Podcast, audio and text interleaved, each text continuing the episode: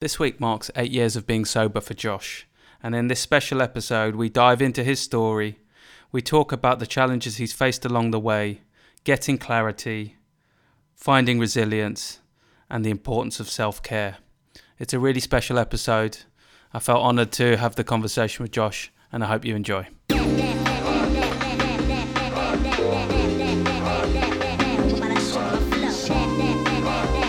This is 115 Miles with Josh Connolly and Hassan Kaya. Living exactly 115 miles apart, our lives could not have been more different growing up, yet we find ourselves today as really good friends with many similar outlooks and perspectives. Join us on our podcast as we take a topical dive into life, work, culture, and everything in between.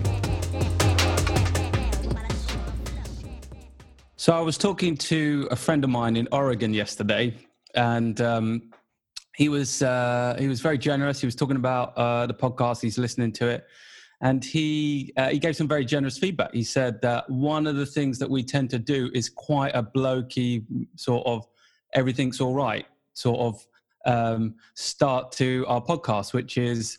Uh, you'll ask me how I am. I'll ask you how you are, and we'll go, "Yeah, I'm good. I'm all right," you know. And it's almost like a frontage to kind of what we're really feeling. And I thought it was a really powerful insight. Uh, so thank you to Noah in Oregon, um, good buddy. Um, so I wanted to start it a bit differently, and I wanted to ask you for a word uh, that sums up how you're feeling. Word that sums up how I'm feeling. Word that sums up how I'm feeling. Emotional. Mm. Say more it's a big week for me. I think we're probably going to get into it today. But mm. so um, uh, it's the the week of when I got sober eight years ago. So I'm coming up to like my sobriety date, and um, in the run up to that, I think I'm always a little bit emotional like this. Whenever I'm, particularly whenever I'm doing something like that, I would never have imagined myself doing sitting and doing a podcast with you, absolutely being one of them, it makes me feel a real mix of emotion, sadness, um, regret and remorse, all that sort of emotion, and then happiness and joy and excitement for where I'm at. So I, uh, you know, and the more awake to my feelings that I've become in in in my journey, the more I notice the mixed bag that I feel during this week. That's really powerful. Um, for me, um, I think the word that I'm feeling most this week is melancholy. Um, and it's really, I'll, I'll, I'll, sort of say in a moment um, why that's why that's interesting for me to say. But melancholy is because I'm really missing like my mum and my sister who live um, up in London, mm. and um, haven't been able to see them for ages. And you know, phone calls and video is a substitute of kind, but it's not the same thing. Um, and so, feeling quite sort of sad about that. And uh, and even though I think um, there's a possibility to kind of to go and see, and kind of the rules are being relaxed. I think it's just uh, knowing that actually I can't see them together, and you know, and that sort of making me think about well, how long is this going to go on for? Because no one really knows. So that's a very honest answer about how I'm feeling. But what kind of was interesting for me in my conversation with uh, Noah yesterday was I, I recognize, and you'll know this about me, that I, I often play the kind of the the role of kind of make everything all right for everyone, right? Mm. And so even in, inadvertently, what I do is I sort of put uh, a front on, you know, and I'm not even aware of it sometimes. So I've been saying to everyone, "Yeah, I'm great." You know, every every week we do a podcast. You say, "How you doing?" And I'm great. And on the most part, I'm feeling genuinely um, positive about things. But I think uh, maybe what I was suppressing was some of this sort of feeling around uh, a, a, a, sense of loss, you know, of not being able to do certain things. Mm. Um, so that's why I wanted to have a more um, sincere approach to how we open up our conversation this week. Listen, obviously, I love that. Yeah, that's right, right up my street, and I'm glad it's kind of been brought up. I, it's the, the response of when people ask you how how are you doing, right? it's something that I have actually genuinely uh, thought about a little bit throughout like what we're experiencing because obviously people put a little bit more of an emphasis on that question now as well. Like when genuinely when you're you know video calling, which is what we're doing most of the time with everyone now, they do say, "How are you doing in this current situation?" And I always give the same answer. You know, I'm I'm all right. You know, like there's that part of me that wants to allude to the fact that I am struggling a little bit, but I also don't want to look like I'm really struggling with it. So I give that generic, yeah, you know, up and down to be expected. So I think it's uh it's good. We should become aware of that because I, I, I had noticed that we do do that at the beginning of the podcast. Yeah, me too. And every time when you ask me, how's your week been? I, I always know that I'm giving this same generic answer. So maybe, uh, yeah, we'll always find a way. If, if when you do it, when, when you're forced to do a word, it sort of pushes you to actually think about something that captures how you're really feeling. Yeah. And, you know, I think, um, you know, there's, there's, what you were saying about not necessarily wanting or wanting to project in a particular way i think it's also on on top of that it's you don't necessarily want to feel like you're burdening somebody else with kind of what's really going on so you'll just cope with it you're also aware of you know your relative kind of feelings about what's going on and being aware of other people and what they're going through so um, so you sort of maybe hold back, and it's very super, superficial level. Yeah, everything's fine. Let's move on to business. And mm-hmm. actually, I think it's dangerous because actually, what you miss virtually is connectivity it's body language it's uh, resonance like if you know if someone's saying if you're in if they're in front of you and they're saying yeah i'm fine but actually you can feel it in the energy that uh, in the space that they're really not fine you can do something about it so mm. i think it would be good to explore um, what's a more meaningful way to to start you know your conversations? And i, and I know um, uh, that some people just genuinely just you know really um, do care about what people are feeling. And and i think there needs to be a, a more uh, sensitive kind of uh, way of having that conversation without mm-hmm. it just being just a platitude you know one of the things that I did, I, I think I posted about this on LinkedIn because one of the things that I've talked about in some of the like online group things that I've been doing is if you are having a moment at the beginning of any call that's about genuinely catching up, then how are you doing is not not a good enough question because it, it feeds into that what you've just said there. So I always say, actually start with asking, what have you struggled with this week, right? So when you start with that question, you give the opportunity rather than to ask the generic question where everyone always leans towards doing okay. You say, What have you struggled with this week? And you, you're forcing is probably the wrong word, but you're putting the person you're asking into a position to think about that stuff. Then you have the opportunity to validate that. So they might say, I don't know, I'm struggling with missing my mum and sister in London, right? Then we've had that conversation, we've done the validation point.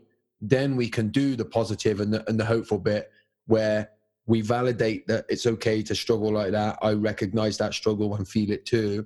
And then we say the generic thing afterwards. But you know, I'm doing all right and people have it worse and all of that stuff because I do think there's a place for that stuff, but it shouldn't come at the expense of what you've just spoke about then, you know? And it's interesting that you kind of knew the question was coming. I didn't know you was going to do that. Mm. But the moment you said describe it in one word, I I instantly felt a sense that actually he wants me to tell him the truth. I can tell him what I'm really feeling. Yeah.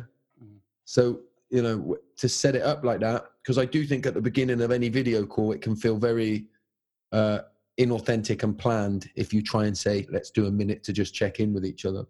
And if we're really honest, Josh, it's not just about video calls. Like it's a oh god, yeah. it's yeah. a very uh, British male thing to do as well, which is I'm not going to talk about how I'm feeling. I'm not going to talk about my emotions. And, um, you know, that is a sweeping generalization. And I know it's not the case with everyone, but just generally speaking, it, it's a bit like, yeah, yeah, everything's fine.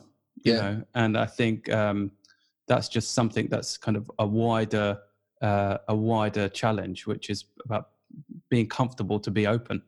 Yeah, yeah, comfortable in that kind of the vulnerability of showing who you truly are in all of your you know in all of your emotion which is my bag but but but but despite it being my bag you know, I find it very easy to as well as fall into that trap of oh, always wanting people to think I'm okay. You know what I mean? Mm. I might allude to my struggle, but then I'll take it back as well. So I'll say, oh, I've had a difficult week, but I'm all right. I've sorted it all out, and that's why I'm presenting it to you. Do you know what I mean? Mm. The way you package it and hide it, and the Well, you're the resilience coach, right? Like you, you've got you've got to have it now, or do you like you got to know what's going on? well, there is there is a hint of that. I mean, you'll know that the, the, the way I talk about resilience is is actually different from that, and I stress that actually when we're doing exactly what we're saying here that you shouldn't do, that actually that's not being resilient. That's Yeah, exactly. that's kind of running away. But but there's certainly a sense as as being the guy who talks about mental health and all of that kind of stuff. Um, I know there's a part of me that thinks, don't you know, you don't want to look like you're struggling too much. Who's gonna who's gonna want to you know speak to you and use your services if you're struggling yourself, right? Mm. Do you know what I mean? So there's a there's a lot to be said for how that plays out. But I do have a sense, and some people do say it to me sometimes, you know, about uh, I hope one day I can get as sort of well emotionally as you. And then when they say that, I feel like a little bit like I failed in my job or in my message, because my message is that we're all on a sliding scale. And actually, you just sort of move, you flutter in and out of, of those different phases. Um, I'm really glad you used the word flutter there because it it brings me nicely into um, my segue. Uh, so another part of my conversation with Noah yesterday, I was able to um, just think about a, a, a quote I absolutely love, and I've shared it with you before, and I think it's really important as we kind of talk about the next topic. Um, and the quote is We delight in the beauty of the butterfly, but rarely admit the changes it has gone through to achieve that beauty. And that is by the irrepressible, amazing Maya Angelou. And I've shared that with you before, right? Yeah, can I just interrupt very quickly before you go on? Yeah. You shared it with me, and it is the quote that's used at the beginning of my resilience workshop as a result. Okay. so, actually, the in-person one, I've not been using it online, but when I do it in person, yeah, I've, yeah, obviously, I'm that fond of it. I use it. Sorry, yeah, I mean, uh, we talked about that when I when I really I, I- when you first took me through your journey, and you know, it's amazing to see you as you are today. But you've been through an incredible journey, um, and you alluded to it earlier um, that this is a significant week. Um, and I'd just love to like hear more about why it's significant and and what this week means to you. Okay, so without giving the whole sort of back catalogue, let me tell you about this week um, in 2012. So it was the 14th of May that I woke up and I stopped drinking. Never drank. I have never. I've not drank a drop of alcohol since, or touched any drugs, or smoked cigarettes even um, since that day when I woke up. But if we imagine that at the point of recording this, we're on the 12th of May, so it was two days before like when I think back of it, and I and I uh, I think in the current situation, I struggle to get to not get emotional talking about it in this way. Like I was, my life was was was over. My life was done. Um, I was deeply, deeply depressed, heavily suicidal. I didn't want to be here. I was um, I didn't. I saw my four children on the weekends, and when I did, I was drunk. I, I wasn't a father to them um, in any stretch of it, aside from priding myself on the fact that I always paid the money, the child maintenance money that I had to pay every week. Um, I wasn't a father in that sense, and I, and I was in so much pain. It's unreal, and I'm talking internal pain. My life I was my life was a mess. I was seventeen thousand pounds in debt at the time. I was living on a fold out bed in my mum's house. I was about five stone lighter than what I am now. Uh, I was just skin and bones, and I would my days consisted of smoking drugs during the day to get me through work, and I always held down a job. Uh, and then at night, I would drink alcohol and, and mix it with enough drugs. And by that time, the, I'm talking just cannabis, really. Although I used other drugs, the main things were cannabis and um, alcohol. And on the 13th of May, which was like tomorrow, uh, eight years ago, the last time I drank, it was the day when uh, Man City won the league in the last kick of the game. You remember Aguero wow, scored the goal, yeah. no, and he, course, yeah. it, it was like Joey Barton had done all that crazy stuff, and I was in the pub. And what had happened? That was obviously a weekend, and I'd had my children the day before, and I can't say this without crying. I took I took my I took them to the pub, and because I got too drunk, I took my kids home, uh, back to their mum, and I went back to the pub, and I started on a bender that, in my mind, I was I was sure that I was going to not come back from. That was the idea of this bender. And that was on like this. I'm sure that was the Saturday because I think the final game would have been on a Sunday, but it might have been Friday and Saturday.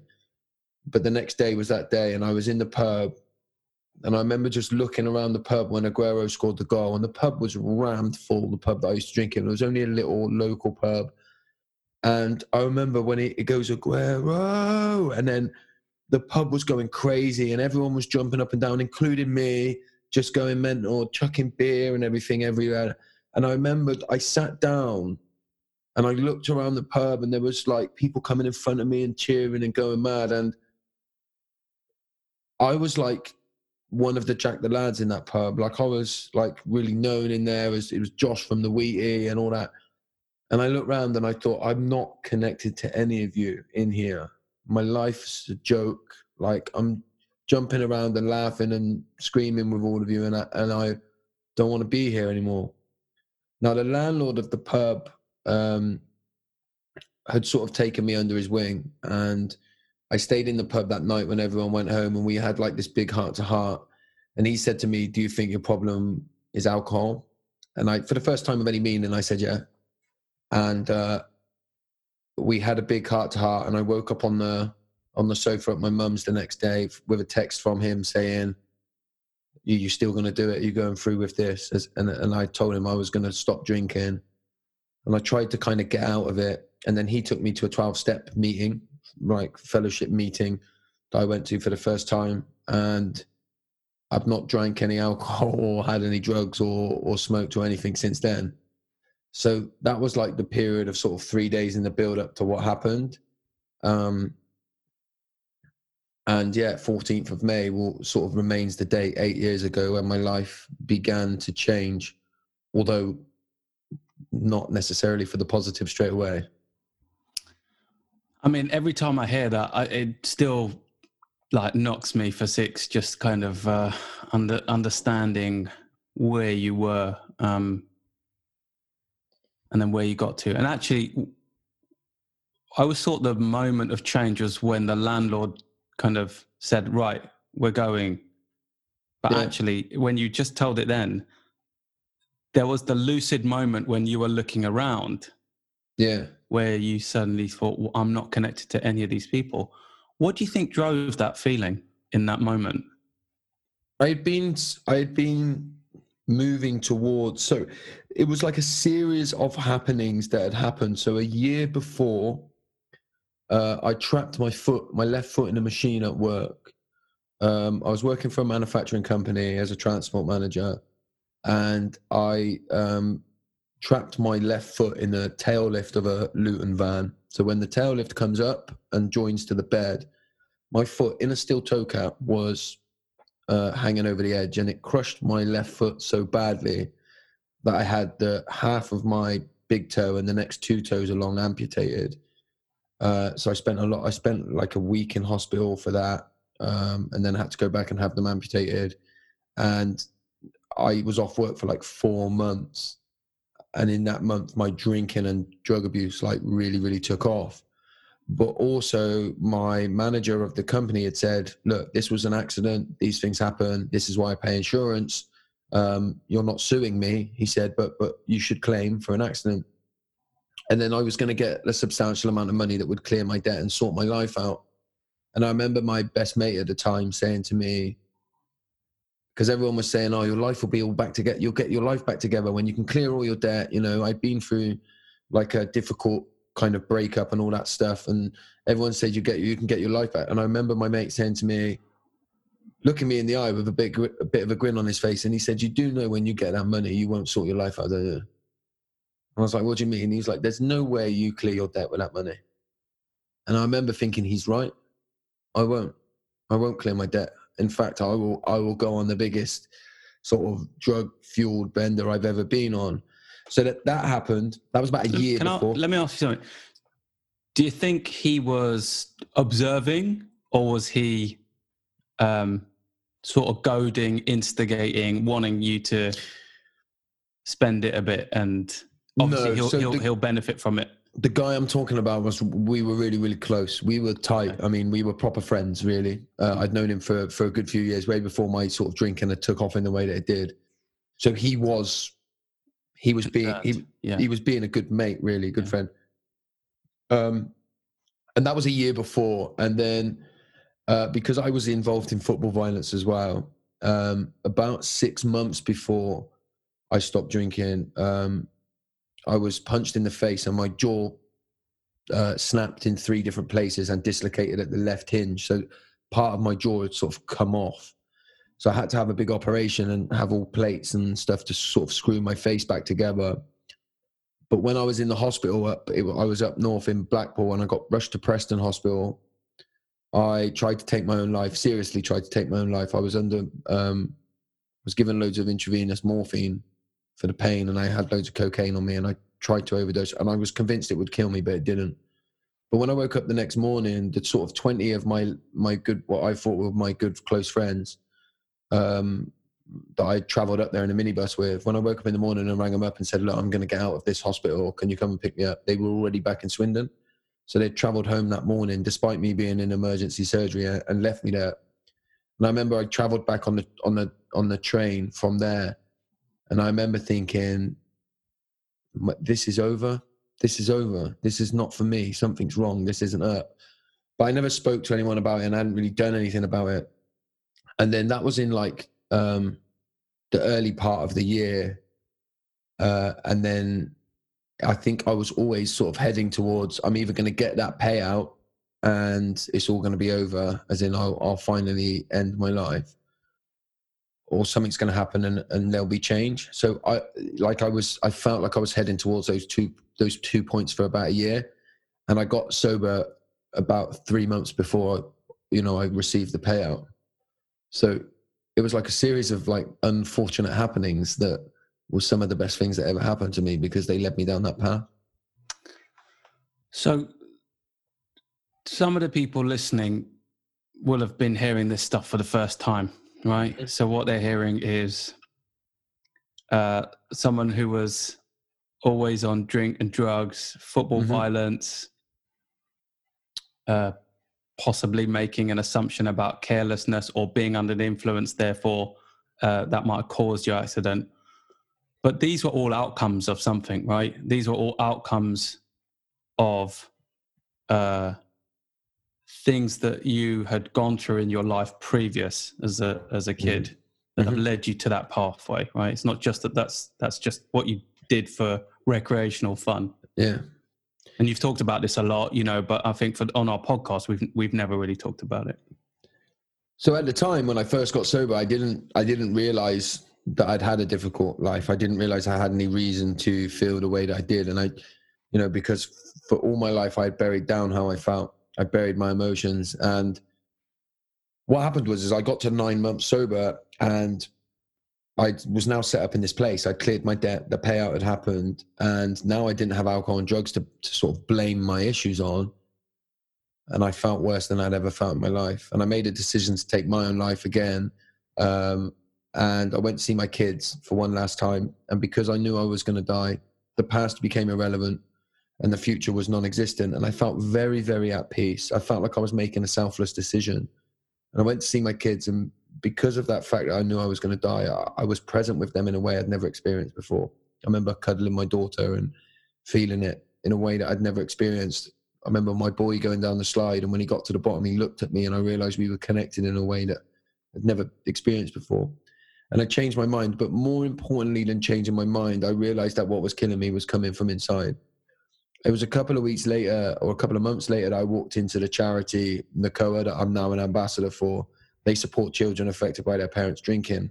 And I didn't realize I had a problem with that. I didn't realize that's what I was struggling with. And I, tra- I trained to be a counselor there. And within the first hour of the first session, I completely changed my whole idea of what had happened to me when I was younger. And I recognized just how impacted I was by my dad's drinking. I lost my dad when I was nine years old. And um, I was all, I was such a sensitive boy. I recognize now, you know, I feel everything really, really deeply. And my my dad was, you know, quite a violent, angry, chaotic man when he was drunk, and when he was sober. Um, and my mum was so entrapped in that, you know, the addiction and everything that came with it. She wasn't emotionally able to um, nurture some of my deeper feelings. Um, so emotionally, I was lonely from a very young age. You know, I felt all these things that I never got to explore. And so I developed a way of pushing them down. Of course, my mum, who's an amazing human being, um, was just under the stress that she was under. But I sensed as a child intuitively that she was under that stress. And so I didn't want to bring any of my stress to the table. So, you know, I talk about how when when your authenticity, authenticity being knowing what I'm feeling, what I need as a result, and then how to communicate that when that threatens attachment to your parent, it's your authenticity that loses out. So I pushed down and I buried all my emotions and I and I showed up how I thought the world wanted me to be, which was brave, strong, courageous, yeah. And the world congratulated me for that. But it came at the expense of myself. It meant that I was always running away from these feelings and emotions. And I was from a very young age consistently developing um, unhealthy coping strategies really to to deal with those emotions. And look, my depression for me was my depressed emotions, right? Emotions that were too painful for me to experience and feel alone. So I pushed them down and buried them, and they came out of me in things like rage, anger, which fed into um, the football violence and the gangs when I was younger. Um, you know, that want to be needed and to feel loved um, was was what I was seeking within the gangs and the football violence too but I'd never processed it and, and, and experienced it in the way that I should.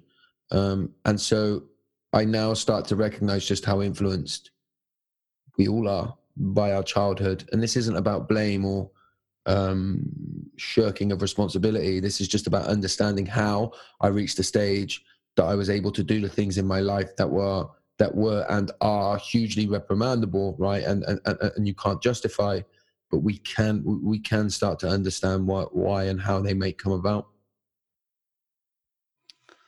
uh you know i mean there's there's just so much to unpack for uh for a lot of people who who will be uh listening to this and it will resonate for them in particular ways you know mm. it, you know maybe to do with uh the sensitivity it may be to do with uh, kind of trauma, coping strategies. It may be to do with addiction. So it's quite an incredible journey. And, and actually, what you know, what you've done is you've summarised very quickly what is a, a, a very difficult and uh, arduous journey that you've had over several years. So, eight years on Thursday. That's an incredible feat. You know, um, is it willpower alone that stops you from drinking?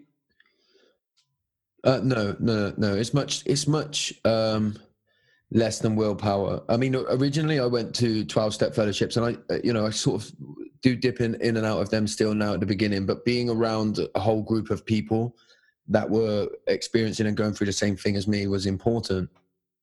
Um, but for me, it's been much more about healing that part of myself and reconnecting with my core sense of of self and understanding who that is. Now, a lot of what I talk about, what I experienced when, you know, we look at the hugely traumatic parts of it, which of course is, is, is a natural thing to do. But actually, so much of us can, so many of us can lose our core sense of self when we're younger for lots of different reasons. We have to first, by the way, accept that in our initial years, uh, particularly the first four years, but probably the first nine years, our brains are developing at their fastest rate, right? And they're, they're, they're, this is basic science. They're, they're, they're developing based on the environment in which we're in, right? So we, we, we, our responses and stuff are formed in those initial years, right? Now, if you happen to be sensitive, um, like I was and am, if you don't have a parent that is as doesn't that that can't match that emotional capacity, then you will feel like you can't express and share certain emotions, right? So when you feel like you can't express and share certain emotions, then you're you're pushing them down. So you grow up with this idea that certain emotions, actions, and feelings are a burden, right? Because because you learn on on how you the responses that you get from your parent when you're younger. If that begins to happen, and that can happen, you don't need bad parents, or, or you know, you don't need parents who are getting it wrong. You just need parents with a different emotional capacity to your own. You're already starting to uh, have these issues, and it makes you feel that um, your love when you're a child is conditional. When you're a child, your love should be unconditional because you should be loved for your full range of emotions. You should be loved when you're angry. You should be loved when you're sad. You should be loved when you're rageful, when you're jealous, when you're hateful. All of these things are human emotions, but when we're children, our, our parents or caregivers should should love us unconditionally for that. Many of our parents, for whatever reasons, and there's a million and one different reasons, don't have the capacity to do that.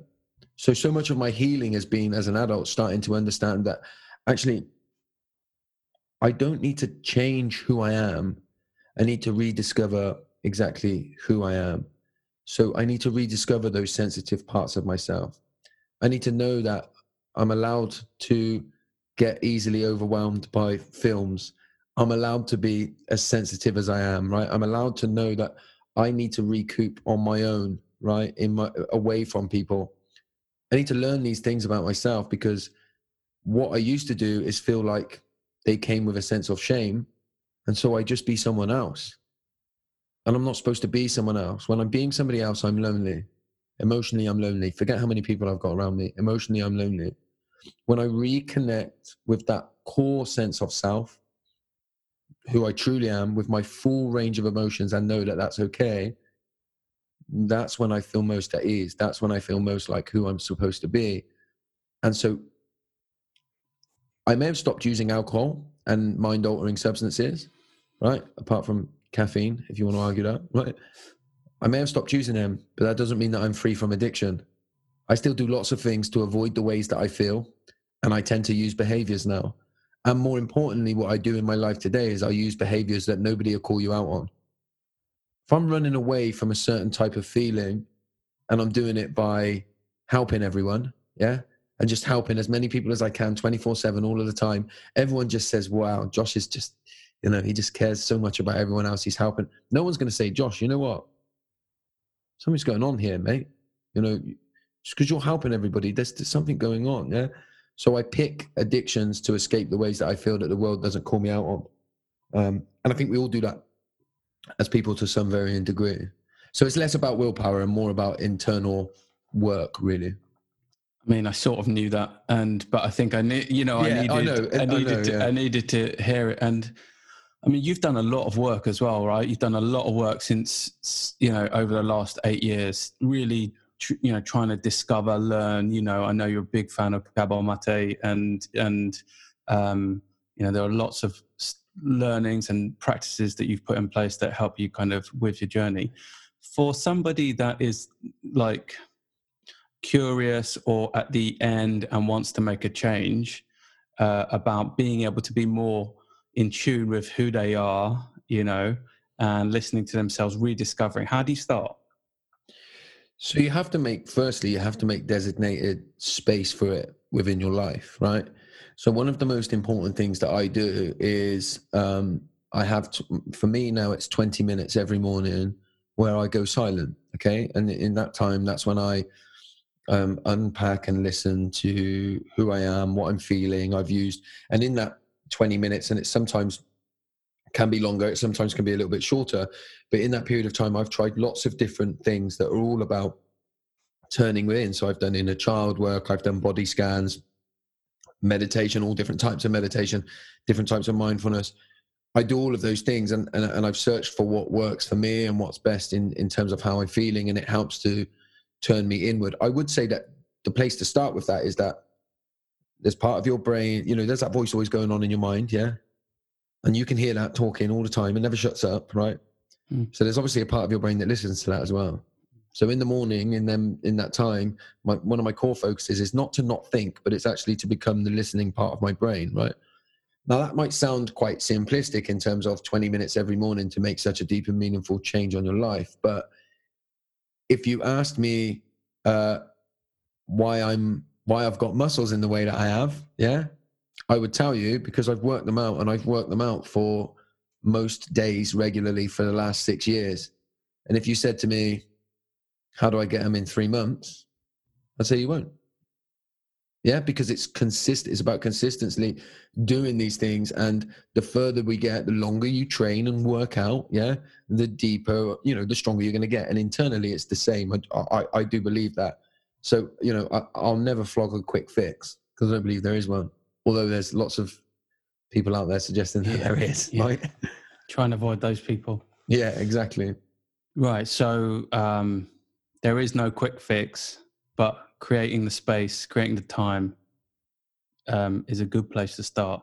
Yeah, And then it's about continuous, repetitive, consistent behaviors that kind of help you get to that place. yeah. And also, by the way, you know, know that you should seek help. And I'm not just talking about um, therapy, right? Mm. That's one. There's different. There's a million and one different therapies as well, by the way. But you know, whatever it is that you need to help you, then you should be seeking to do it rather than um, feeling like that's a weakness. But that said, I'm a very insular person, right? In the way that I work, I really, I, I do my workings out on my own and in my mind, and then I go through them with somebody, and that's just what works for me. So there should be no. This is going to be counterproductive what I'm saying, but there, there should be no shoulds. the only should is that there should be no shoulds. Yeah, you shouldn't. You know, don't listen to anyone that says you have to do this or you should do that. And the one thing that I've had to do over the eight years is remain fluid. I mean, I we've known each other like what two years now. Mm. I don't know if you've seen it, but I, I I change my perception a hell of a lot on how things work and what's right and what's wrong and stuff like that. I'm changing it all of the time. One of my my main mantras is I wake up every morning with the firm belief that I could be wrong about everything that I've ever believed. And Hass is always right. And Do you wake up, Huss is right. He's always right. the weird thing is, as I genuinely probably do have somewhat of that belief. so, so yeah, um, it's all about a journey. Don't you know? With, with anything, with with any of the work that I do, um, I always tell people, don't make this a destination. You know, It- it- Mm. with the resilience work that I do, I say, don't try and be resilient. Try and build upon your resilience. Yeah Mm. because it's a journey. And if you think that all of a sudden one day you're going to wake up and think, "Now I'm resilient," that'll be the moment when you when your resilience is gone, because because you think you've made it. I've been talking about um, an IG story um, from my number one hero, Dwayne Johnson, The Rock. uh, no, but it's good actually. It's a good one. So um, uh, he was talking about obviously with the lockdown. Um, he was in the middle of shooting a movie, and uh, they had to stop. And Mhm. so people ask him like, well, "What are you doing? What's your routine?" And he said, "Look, I, you know, I train every day. I work out every day." And it was just one statement that just got really landed really well. Um, he said, "It's um, it's harder to get in shape than to stay in shape." Yeah, and I loved I love that metaphor for life, really, for everything, Yeah. right? You know, because um, for somebody that's kind of put the work in, unless you do it every day, you'll lose the shape, you know, and Yeah. then it's going to be much harder to get back in shape. yeah, I think that's a really powerful metaphor. yeah. And we need to get more like that. I think in terms of when we talk about the mind, like so, for example, get I don't know, getting a therapist or getting a counselor in in Western society is still seen as something that you would do if there was something wrong, isn't it? Mm. Yeah, you like It's remedial. Yeah. If I said, "Oh, I'm seeing a therapist," you'd be like, "Oh no, what's wrong?" But if I said, oh, "I'm going to see a PT," they say, "Oh, cool, yeah, you're taking it to the next level, right?" Yeah. So we need to kind of match those two things up. I always remember Leah, my wife. Um, you know, she's really into fitness. She's done some of these like uh, the competitions before that they do. Yeah, when uh, uh, the fitness competitions. Excuse me. And she, um, when we're at like parties and stuff, sometimes she'll turn down like a bit of cake or something, and people will often say to her, "You don't need to do that. You don't need to watch your weight." And she's always said it frustrates me a little bit because the same people that say that to me will say, "Oh, you're so lucky with your figure," and she's like, "No, I, am not. I I train and I work hard for this." Yeah. Mm. So I think the same that kind of um, ideal is similar when we're talking about our minds, right? Um, although I would say we have a lot less control over our minds. You can do all the work in the world, by the way, and then wake up and everything's a bit black. Do you know what I mean? Mm. So it is slightly different, but but you get the kind of meaning behind what I'm saying. Um, so listen, this is a reflective week for you uh, mm-hmm. on everything that's happened, but I think it's also a celebratory week as well. Yeah. And before we move into our kind of usual reasons to be cheerful, um, give me one thing you're reflecting on, um, and one thing you're celebrating that kind of pops to your head.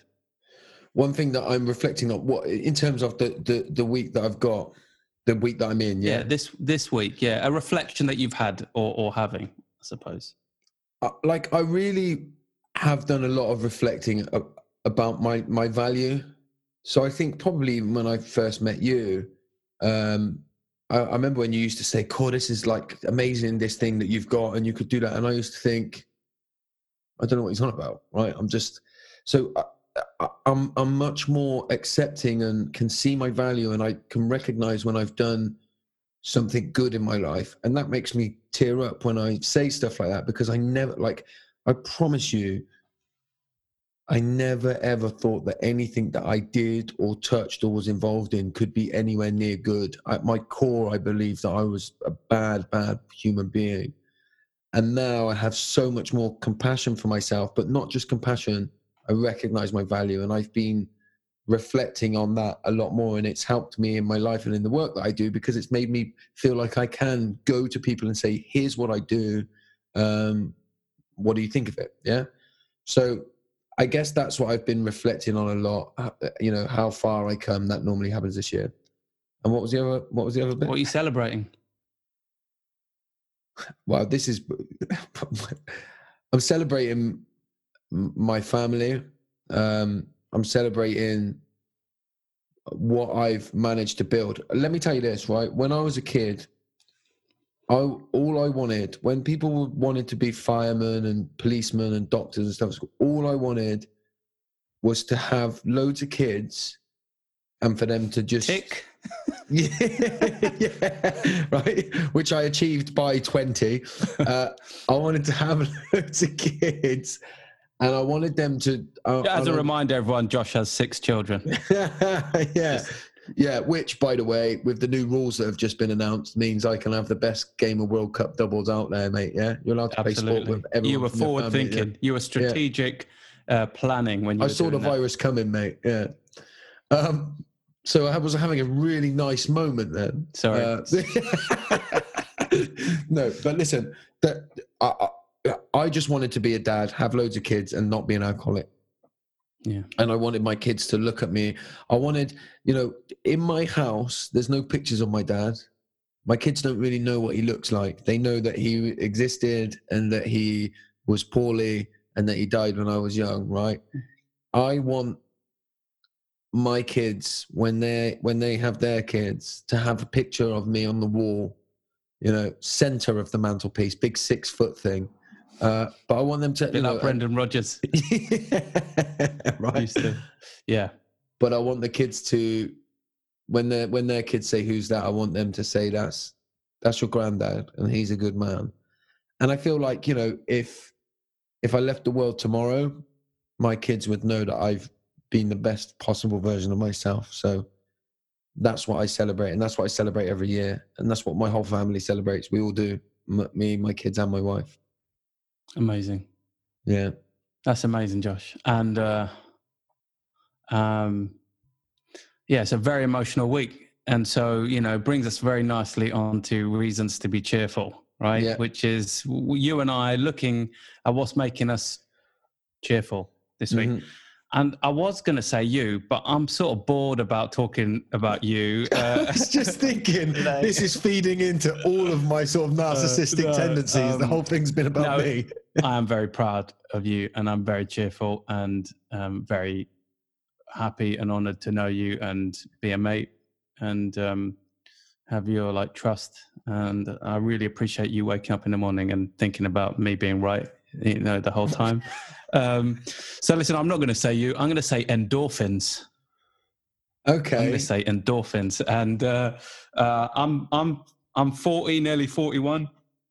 Um, I was overweight as a as a as a kid, as as you know, and um, uh, not an athlete. Never got picked for any of the sports. I think I got put into certain teams out of pity.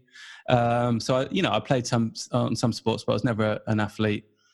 Uh, so all of my formative years were in as as a kid. I'm not an athlete, and then um, and then when I sort of hit 17, 18, um, it all dropped off, and I became really skinny. I went the other way, and I had super high metabolism, so I didn't feel like I needed to do anything. And then I was out partying and all that sort of stuff, and I didn't pay any attention.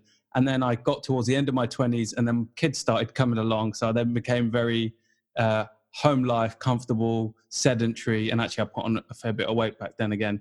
So this whole period, my whole kind of 30s, I never really pushed myself mm. physically uh, because I never really had to.